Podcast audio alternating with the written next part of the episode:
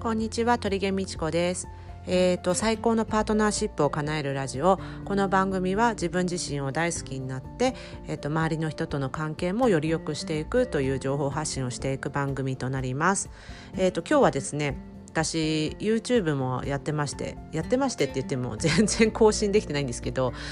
あの今年はちょっと YouTube とか、まあ、このポッドキャストもそうですけど音声配信とかに力を入れていきたいなと思ってるんですがえっとですね1年前ぐらいに1年前ぐらいに YouTube を始めて初めてっていうか、まあ、チャンネル解説をしてまだあの動画本当に数本しか撮ってないんですけどね、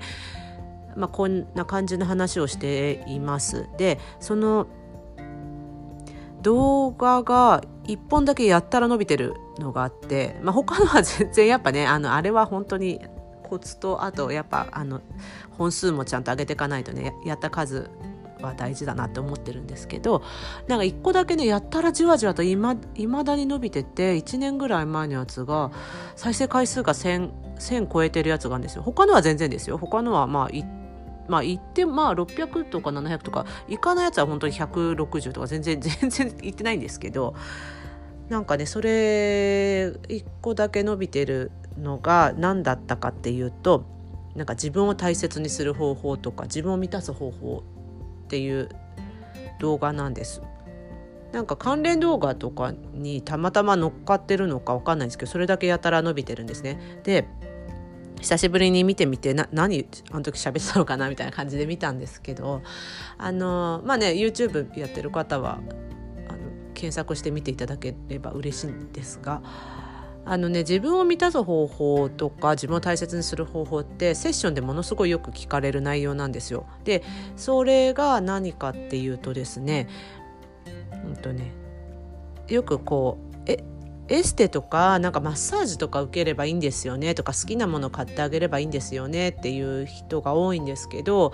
なんかねそうまあもちろんそれもそうだけどそうじゃなくそうじゃないわけじゃないんだけどもう一個やっぱちょっとあのチェックしてほしいのがとあれです。やりたくないことをやめようよって話をしてたんですよその YouTube でも。やりたくないことをやってる人の方がものすごい多いんですよ。でやりたいことをやるにはやりたくないことをやめてった方がいい良いいいんですけどやりたいことがわからない人が多いんですよ。でやりたいことが分かんない人っていう人はやらなきゃいけないことをやらなきゃいけないと思ってることをやりすぎてることが多いんですよ。で特に日本人って真面目だし、まあ、私もなんですけど あのなんかこうあらねばとか特に親ね結婚して子供を産むと親になって余計、まあ、あと大人だからとか、まあ、いくつだからとか結婚してるし子供もいるしとか私お母さんだしみたいな感じでこれをやらなきゃちゃんとやらなきゃみたいなのが多いでそうするとやっぱり本当にやりたいことじゃなくてやらなくちゃいけないことの選択になっちゃうんですよね。だからまず先にやらなきゃいけないと思い込んでるものはやめていった方がいいよっていうので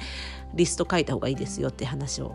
してました。まあいいこと言ってんなと思ったんですけど、そうやらなくてよいいんだったら本当はやりたくないことは何なんだみたいなことをなんかリストっていうか書いてみて細分化していくといいんですよね。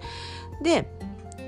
で本当にこれは私がやらなきゃいけないことなのかとか本当にこれは絶対やらなきゃいけないことなのっていうのを自分に一個一個聞いてあげるといいんですよ。